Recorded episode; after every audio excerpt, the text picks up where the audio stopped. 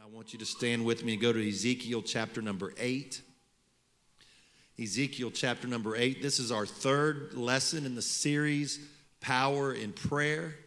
And uh, we're going to talk tonight about the ministry of intercession. I've got one more lesson planned for next week, and that's building a prayer life. Um, there's a chance I'll, there's a chance that I'll do another lesson on intercessory prayer and praying in the Holy Ghost.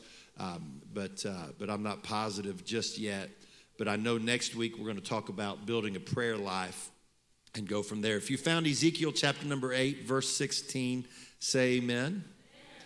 And he brought me, this is, this is Ezekiel the prophet talking about, about the Lord. And he brought me into the inner court of the Lord's house. Everybody say the Lord's house. And behold, at the door of the temple of the Lord, between the porch and the altar were about five and twenty men, with their backs toward the temple of the Lord and their faces toward the east, and they worshiped the sun toward the east. And he said unto me, Hast thou seen this, O Son of Man?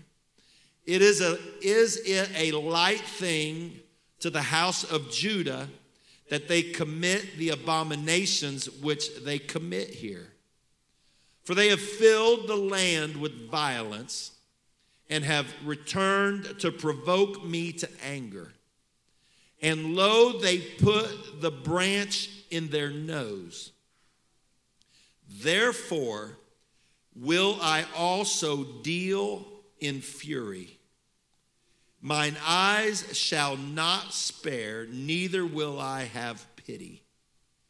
And though they cry in mine ears with a loud voice, yet will I not hear them. Amen. Isn't that an encouraging word? It's exciting, isn't it? I want to preach about the ministry or teach a Bible class on the ministry of intercession. Lord, I pray that you open our hearts and our minds. Let the anointing of the Holy Ghost be mixed with faith in our hearts so that it might profit I pray, God, that you would raise up an army of intercessors, Lord, that will seek your face and stand between you and between sinners and bring them to you. God, I'm asking you, Lord, to anoint this church with a special anointing of intercessory prayer for this time and this hour in Jesus' name. And everybody said, Amen. God bless you. You can be seated.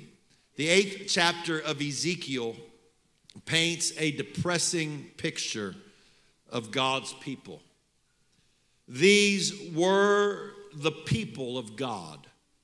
The Bible said it was the Lord's house. The Bible said it was the door of the temple of the Lord.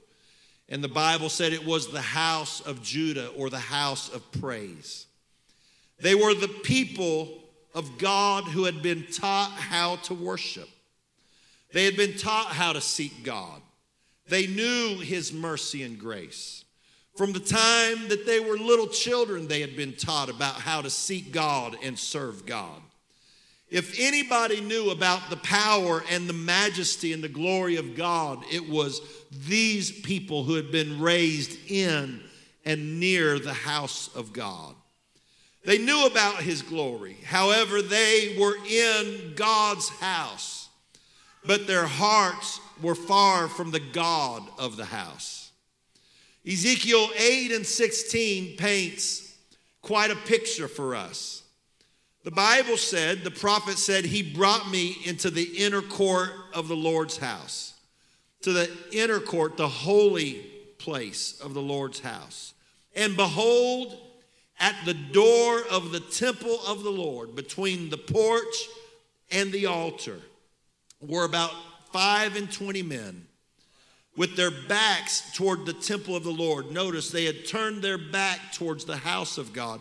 They were at the house of God, but they had postured themselves to look away from God's glory.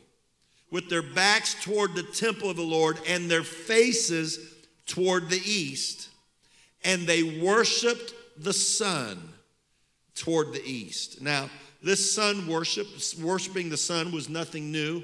It was common in Babylonian religion. It was one of the staples of Egyptians' religion. I would postulate that they got this way back when they were slaves in Egypt and they would worship, they were in this culture that worshiped the sun. But the audacity of these 25 men to stand at the Lord's house and turned their back on God to worship the sun.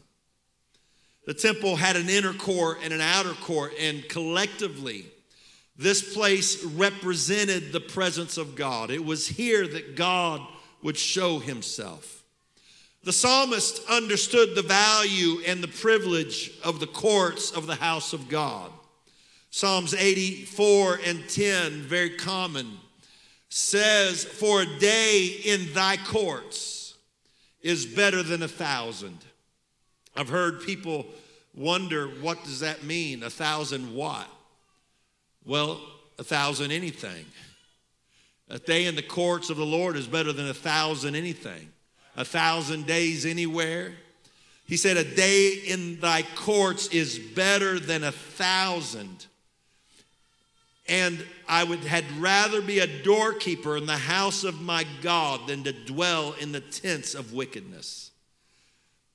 I would I don't want to get into that too much, but the job of the doorkeeper in the house of God was the worst job you could have in the house of God. It was worse than carrying oil, it was worse than carrying out the ashes from the altar.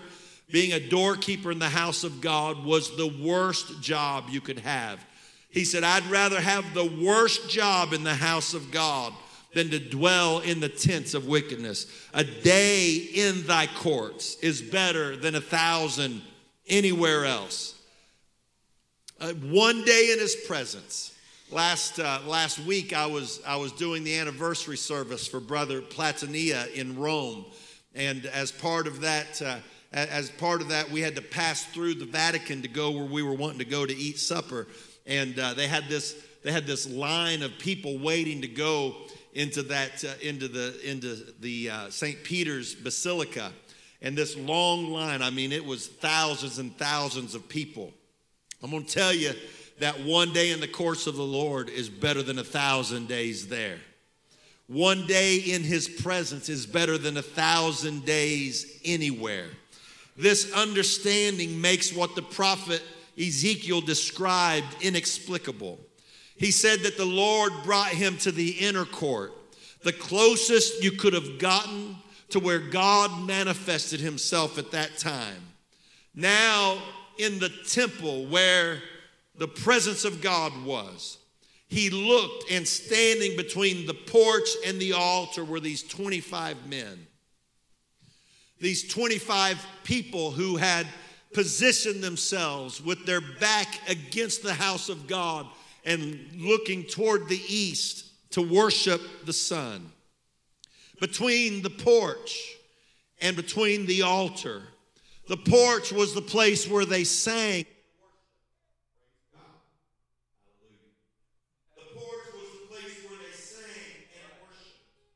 The altar was the place where they sacrificed. And so, standing between a place of worship and the place of sacrifice, they're worshiping the sun god. There are a lot of people who advance to the porch. They love feeling his presence in worship and singing. They love the power of his presence, but they're not quite willing to go far enough to sacrifice. And so they get between worship and sacrifice. But I'm going to tell you if you never advance to where you're willing to sacrifice for God, there's all kinds of other worship that'll enter into your life. There are people that have trouble. I don't want to sacrifice anything. I don't want to change anything in my life. I don't want my lifestyle to be affected by my faith. I don't want the altar to change anything. And so they get suspended between. And when you stop short of the altar, there's all kinds of other things that will start. You'll start worshiping your habits, you'll start worshiping your entertainment, you'll start worshiping your hobbies. And so you have to advance to this place of sacrifice.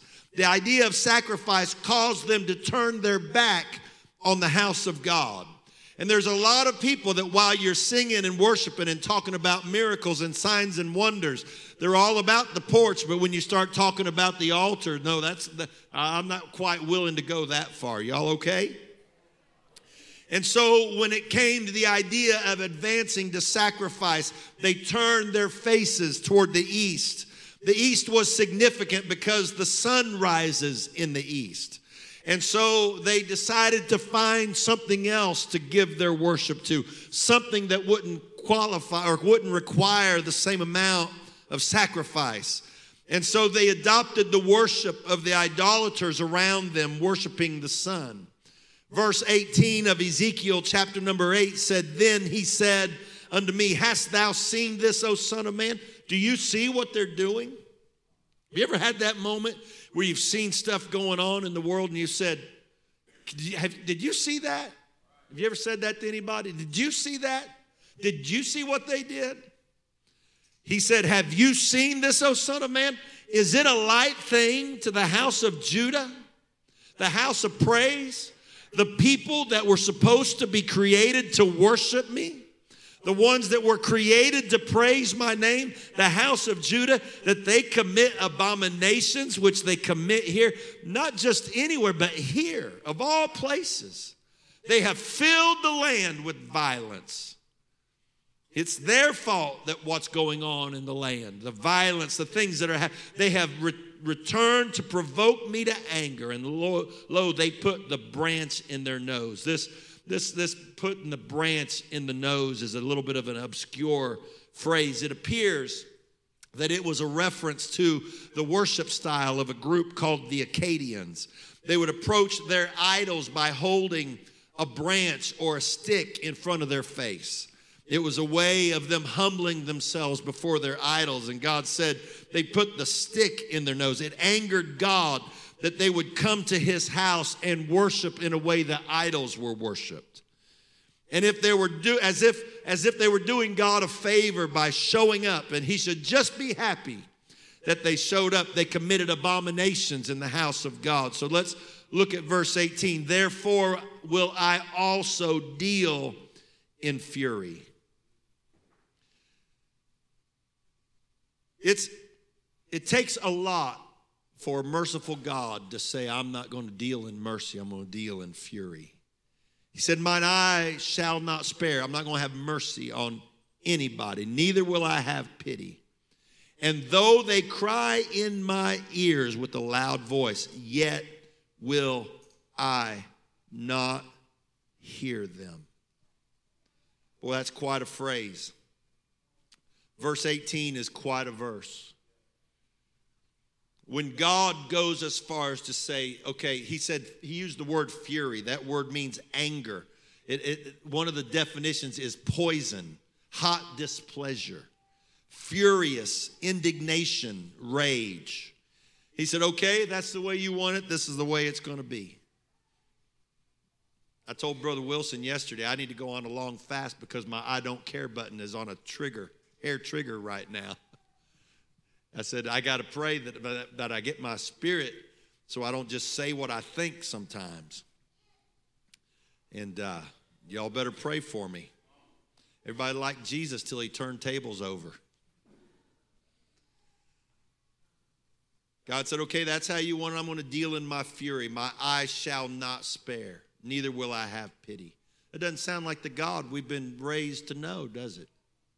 That doesn't sound like the God that we learned about in Sunday school, does it? Are y'all here? And though my though they cry in my ears with a loud voice, I will not hear them. God is saying, I'm not going to listen to them when they pray. But my question is, why did he tell Ezekiel? Why not just do it? If you're going to do it, why not just do it? Why do you have to tell me about it? If you're going to deal in fury and you're not going to have pity, you're not going to spare, and you're going to have indignation and rage, and when they cry, you're not going then why tell Ezekiel about it? Why not just finish them off and be done with them? Get rid of those 25 and move on. But God was inviting Ezekiel into the circumstance for a purpose and for a reason. That ended chapter 8 That was the end of chapter 8. Chapter 8 ends with God saying, I'm done. I'm going to deal in fury. I'm not going to listen. I'm not, when they pray, I am not going to listen. And then here comes chapter 9, verse 1. And he cried also in mine ears with a loud voice, saying, Cause them to have charge over the city to draw near, even every man with a destroying weapon in his hand. Boy, it sounds like God's still mad, doesn't it? Tell him to bring a sword. Tell them to bring a spear, bring a knife, bring a dagger, bring something you can kill somebody with. And behold, six men came from the way of the higher gate, which lieth toward the north, and every man a slaughter weapon in his hand. Which doesn't sound like it's getting any better, does it? And one man among them was clothed with linen, with a writer's inkhorn by his side, and they went in and stood behind beside the brazen altar. If you can get this picture in your mind, you have you have this this uh, this this one man clothed clothed in linen and he has a writer's ink, inkhorn by his side. He's got, he's got a, a, a vessel full of ink, and he's got this, if you will, a pen. And he's standing behind the altar, the brazen altar. And the Bible said the glory of the house of the glory of the God of Israel was gone up from the cherub, the angel whereupon he was, to the threshold of the house. And he called the man clothed with linen which had the writer's inkhorn by his side. And the Lord said unto him, Go through the midst of the city, through the midst of Jerusalem, and set a mark upon the foreheads of the men that sigh and that cry for all the abominations that be done in the midst thereof. God said, Ezekiel, I'm going to send an angel out into the city. And their job is to find anybody that's willing to pray about what's going on in the world around them. Mark people that are willing to sigh and cry. Skip over the people that don't care. Skip over the people that just look the other way. Skip over the people that can live with all the stuff happening. To skip over the people that don't care about the 25 men worshiping the sun right there at the house of God. But you find people that are in their house that can cry and weep over what's going on in the world. And I want you to put a mark on those people. Can I tell you tonight that God is looking for intercessors? God is looking for people that can stir their heart up to seek God over the things that are happening in the world. It's easy to talk. It's easy to talk about the stuff that's going on in the world. I mean, if you can look at the political situation and the, I, I read an article today. I read an article today that the, the largest group, the largest group in America, it's this, this, this article came out, I think it was this morning, that the largest group in America religiously checked the box none. 28%. 28% of Americans, when asked about their religion, they checked the box none. The next highest was 23 that said Catholic. The largest religious group in America right now, according to the article that came out today, are people that have no religion. Well, let's blame Hollywood. Let's blame the Democrats or the Republicans. Let's blame, let's, who, who do you guys want to blame? Who, who do you want to blame? You want to blame Hollywood? You want to blame the movie industry, the porn industry? You want to blame New York? I don't, you want to blame Washington, D.C.? Who do you want to blame? Here's what God said Go find me people that will pray, that will sigh and cry over the abominations that are committed in this place. Don't blame the politicians. Don't go mark the king. The king can't fix it. Don't go to the singers and the entertainers in the, the because they can't fix it. You find me some people that can pray and we can turn it around. And I'm going to tell you, it's not up to Donald Trump to save America, and it's not up to Joe Biden to save America. It's not up to the libertarians, Republicans, Democrats. It's not up to any of that. It's not up to the entertainment industry, the music industry, the movie industry, none of that. You want to know what's going to save America? It's going to be a church. The only thing that can save America is when the church sighs and cries for the abomination. He didn't say, Go find me some people that are mad enough to pray that these people die. He said, Find me people that sigh and that cry over it, whose hearts are broken over what's going on in the city and in the house of God and in the world. An intercessor, God's looking for intercessors. We'll tell you what God's looking for out of Bethlehem Church. Thank God we've got people that are talented to sing and play music and, and do all kinds of different things around the house of God. But I'm going to tell you the thing that we need more than anything else is we need people who can sigh and cry and pray that God would turn the tide of revival in this community, in our city. Let's not talk about the drug addicts and when, when we read the, the newspaper article that somebody overdosed and we sit down and we ought to just throw all the dope dealers in prison. Why don't we just take the time and say, God, somehow can we sigh and cry over what's happening? God, let us have a burden for what's going on. Let's not be the church that passes the buck to the politicians and say, you ought to clean this up. Let's not be the church that says it's up to the police to fix it. Let's be the church that says an altar can change anything. So God marked me as an intercessor. And I wonder if the Lord was passing through this building tonight and if God was walking the aisles and the pews of this sanctuary, would he be able to mark men and women as people that will sigh and cry, God save our community, God save our city, God save our schools, God save our families, God turn our nation around. God is looking for intercessors. Hebrews 7:25 wherefore he is able also to save them to the uttermost that come unto God by him seeing he ever liveth to make intercession for them can I tell you what's on the mind of God right now? Can I tell you what Jesus is doing right now? Jesus is interceding for sinners. Jesus isn't saying, let's throw them in the lake of fire, let's get rid of them. We can get rid of them, the world will be a better place. He ever liveth to make intercession. Somewhere, somewhere out in the spiritual realm right now, Jesus is making intercession for a sinner that's getting ready to put a needle in their vein. He doesn't want them to go to hell. We may want them to, and we may not want to see them, but God doesn't want them to. He ever liveth to make intercession, and you'll never be more like Jesus than you are when you're praying and interceding for somebody. Ian Bounds, the great preacher of the 1800s, prolific writer on prayer, he said this. He said, God shapes the world by prayer. The more praying there is in the world, the better the world will be. The mightier the forces against evil. I heard an old Pentecostal lady years ago say, All failure is prayer failure. Stir us to pray, God. Stir us to pray. Stir us to pray, God. You want me to you want me to just say what I think? I already said that I've been I have to go on a fast so I won't, but I'm going to go ahead and say this. We're just getting started in this political cycle. I don't know that it ever stops. But you want me to tell you something that makes me mad?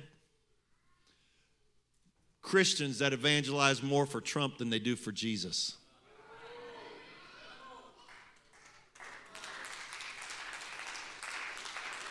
He's not our Savior.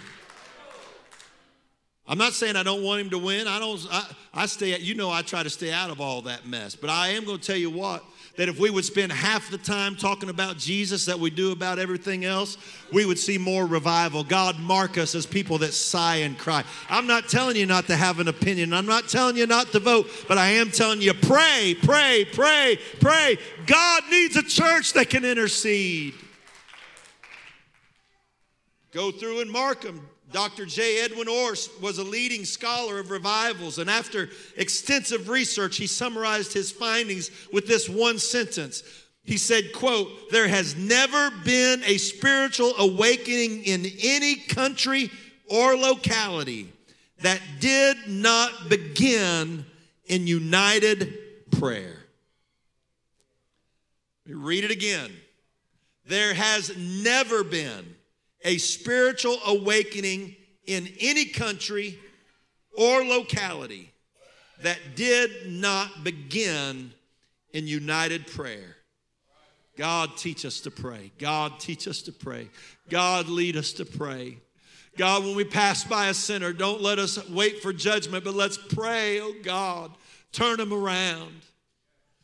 I was, I was coming out of Memphis from the airport the other night, and uh, we, we, it was freezing rain, and we decided not to try to come down through here with all that ice. And so Kate and I got a room, and uh, we, we passed by a Kroger. We went into the Kroger to get a little something so we could eat in the hotel that night, not to get out on the roads. And when, when we when we pulled in to the parking lot of the Kroger, there was a homeless man with a shopping cart laying under the, one of the, the covers, trying to get in out of that freezing rain. And I saw that man laying there. And I thought, God, does that stir our hearts? I know what I know. I know there's a reason he's like that. Well, if he wanted to work, he'd work. Well, if he you don't know why he's the way he is. You don't know what might have happened to him to break him to the point that he's willing to live outside on a cold night. And so instead of just jumping out and saying that there's a problem, so why don't we just say, God, somehow help us be an answer? Help us be an answer for somebody. I didn't expect any amens there because we are programmed to want judgment. But God's looking for an intercessor. A great, can I preach a little while longer? A great example of an intercessory prayer for the church comes from Paul's letter to the Colossians. It appears that the church at Colossae was started by a Gentile preacher, a convert named Epaphras. He's mentioned three times in the New Testament. He served with the Apostle Paul, who referred to him. Paul called him a fellow servant, a faithful minister, and a servant of Christ Jesus. In the letter to the Colossians, Paul said that Epaphras had reported back to Paul of the love of the church of Colossae, that the love they had in the Spirit. Paul and his team heard that the church loved in the Spirit, and it inspired Paul and his team to pray for the church at Colossae. Here's what prayer Paul's prayer was. Colossians 1 and 9. He said, We heard about how you loved in the Spirit, and that was verse 8. And so in verse 9, he says, For this cause, we also, since the day that we heard it, do not cease to pray for you and to desire that ye might be filled with all the knowledge of his will in all wisdom and spiritual understanding the first thing Paul prayed for this church at Colossus, Colossae, was that they would be filled with the knowledge of God's will. It's important to know God's will.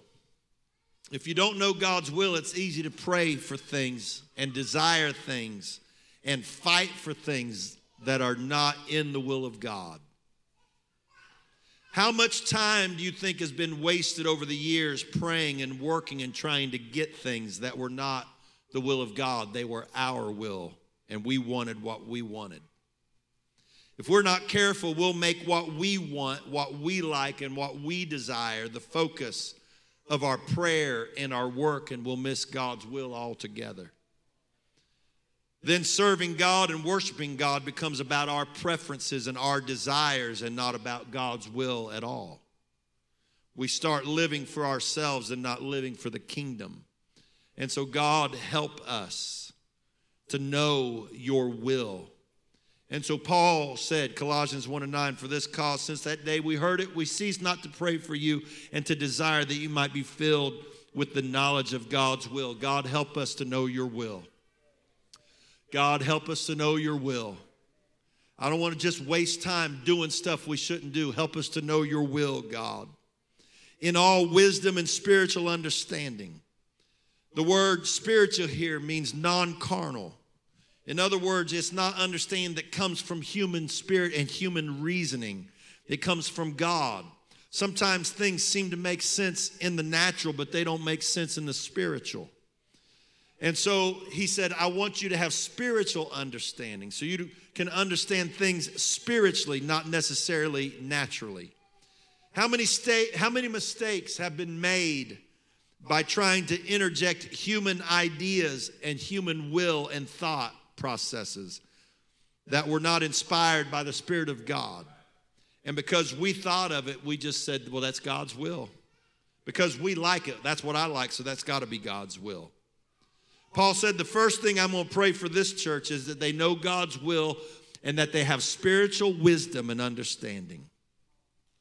Once someone has their own will and their own thoughts imposed over God's will and God's thoughts, it's almost impossible to get anything spiritually good out of them. Because they mistake their will for God's will. And so when they don't get their will, they stir up strife, they cause division, they complain and gripe, never satisfied. All this because their human will is confused with God's will, and they have no spiritual wisdom and no spiritual understanding. And so they think, say things like, I asked God, to, and God didn't change my mind. Well, because your mind is made up. You're asking for your will and not being spiritually sensitive to God's will. I told you the story. I, I told you a couple weeks ago, and I think it was lesson one of this series that I was dating when I was I was younger. I was dating this girl, and I she was so pretty. I wanted to marry her, and uh, I knew she wasn't right for my ministry, and I knew she wasn't right for my life. But she was so pretty that I I was I was real close to being willing to uh, to to just go ahead and marry her. And I I was praying. I went. I was in College Station, Texas, and I was Bryan College Station. I was walking through the church, and I spent about four hours that morning walking around the church, and I was praying about it. I was praying, God, give me my will. God, help it work. I wasn't saying that, but I was, what I was saying was, God, help it work out. God, help it work out. Help us work this out. Well, it was never God's plan for it to work out. Thank God. But because I had my will superimposed over God's will, I wasted months trying to make something not right be right. And so, God, help us to know your will. God, help me to have spiritual wisdom and understanding so that we don't spin our will, wheels trying to do something that's not your will. Anybody with me tonight? It's intercession. Paul was praying for this church. Let's go on.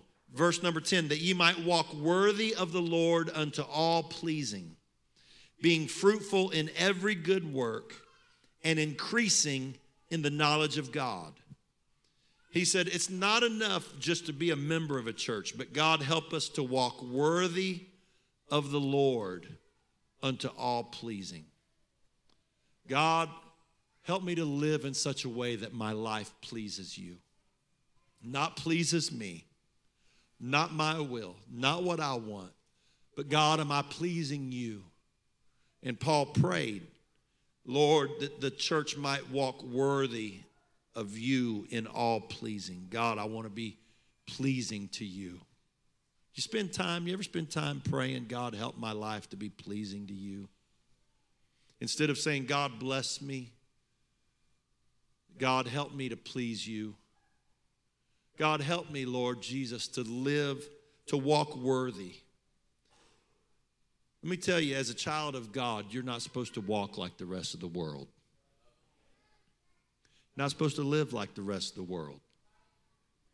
I know, I know it sounds like I'm beating a dead horse, but I'm going to tell you there ought to be something different about a child of God than the world. God, help me to walk worthy of the Lord. Help me to live the kind of life that's pleasing to you. And then look what he says being fruitful in every good work. God, help me to be fruitful.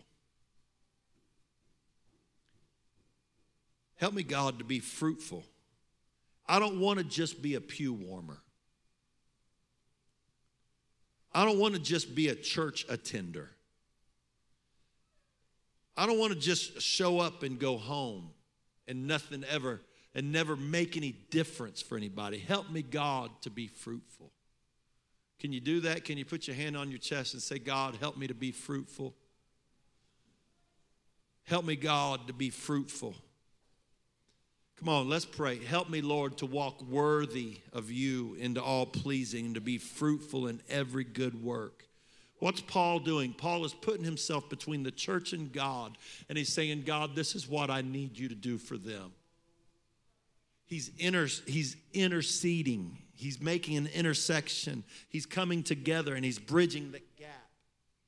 He's praying for the church to know because, because they don't always know what to pray for. And so he's interceding and he's saying, God, help me be fruitful, Lord. God, I pray, help us to be a fruitful church.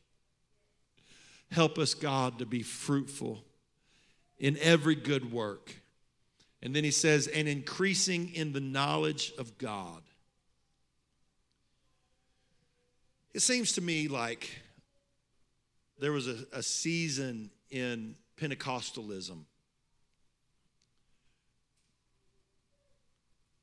where, in certain segments of the movement, they prided themselves on ignorance. It's not very nice to say, is it? But I already said it. God wants us to grow in knowledge. We should not be satisfied being exactly where we were a year ago.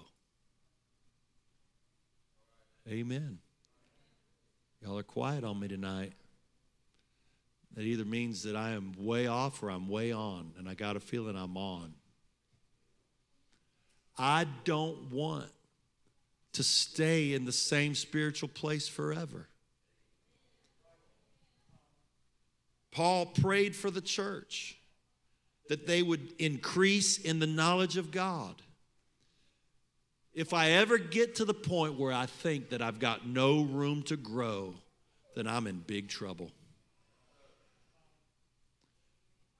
Have you ever learned? Have, have you learned everything you want to learn, or are you still hungry to learn from God's Word?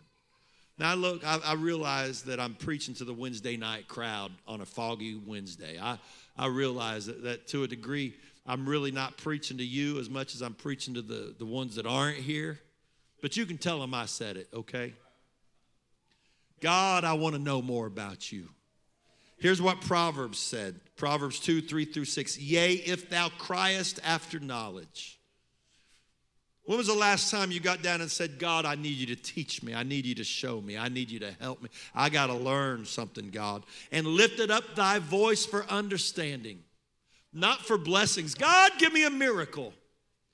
God, get me out of debt. God, help me pay that pledge that I got under conviction and made, and now I don't know how I'm going to pay it. God, help me, bless me. No, no, he said they lifted up their voice for understanding. God, help me to know what I need to know. Help me, God, to understand more about you. If thou seekest her as silver, oh God.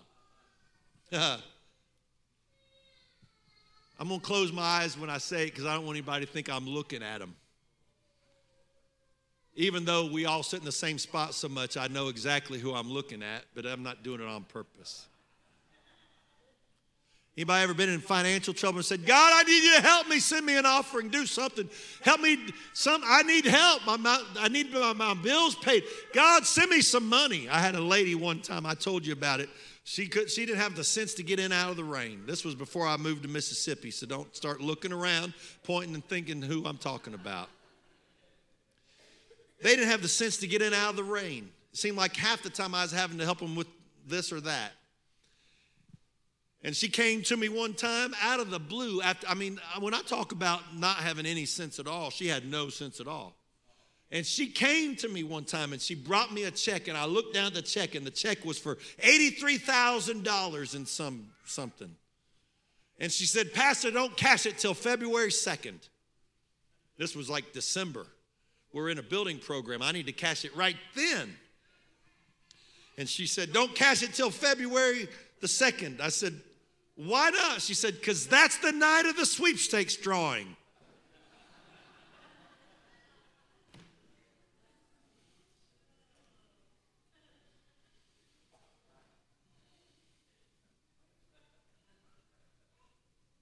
She'd have been better off crying for understanding and knowledge. He said, If you seek knowledge and understanding like you seek silver and money, if you search for her as for hidden treasures, then shalt thou understand the fear of the Lord and find the knowledge of God. For the Lord giveth wisdom. Out of his mouth cometh knowledge and understanding.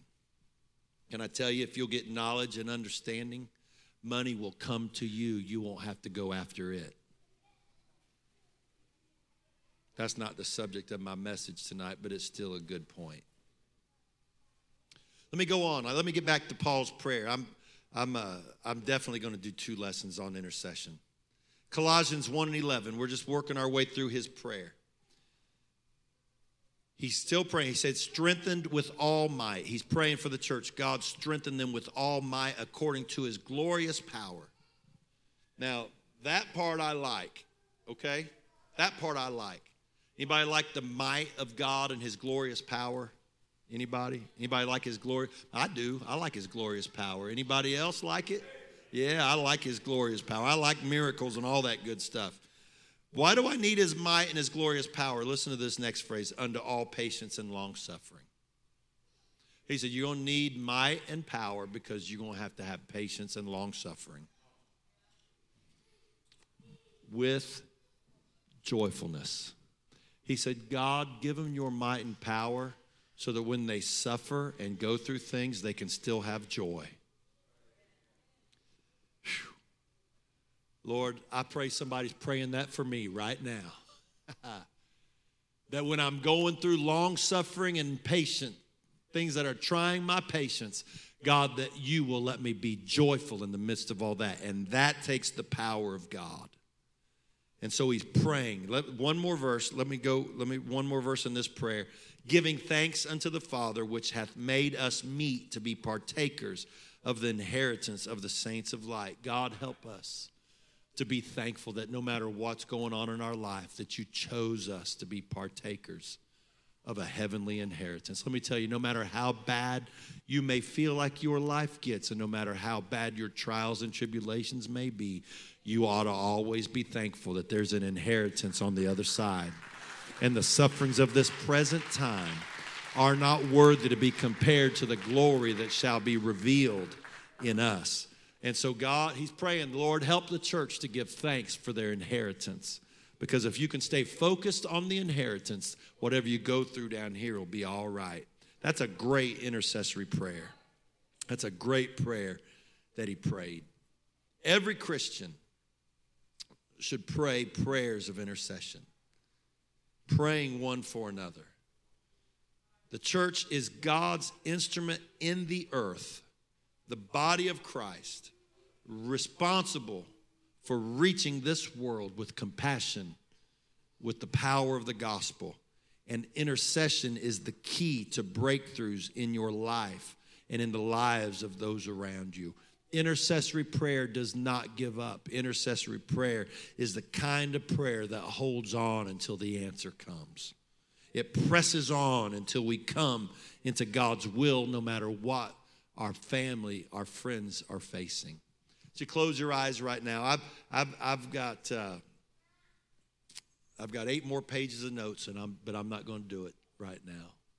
I want to ask you to close your eyes. I'm going to ask you, if you will, to lay your hand on your own chest, and I want you to say, God, teach me how to be an intercessor.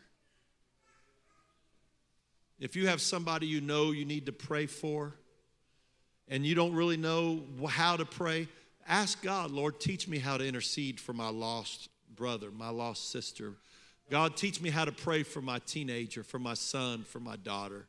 Lord, teach me how to pray for my coworker. I, I don't know what's going on in their life. I don't know what they faced in their childhood. I don't know all the things that have gone into making them like they are. But God, I want you to help me to be an intercessor.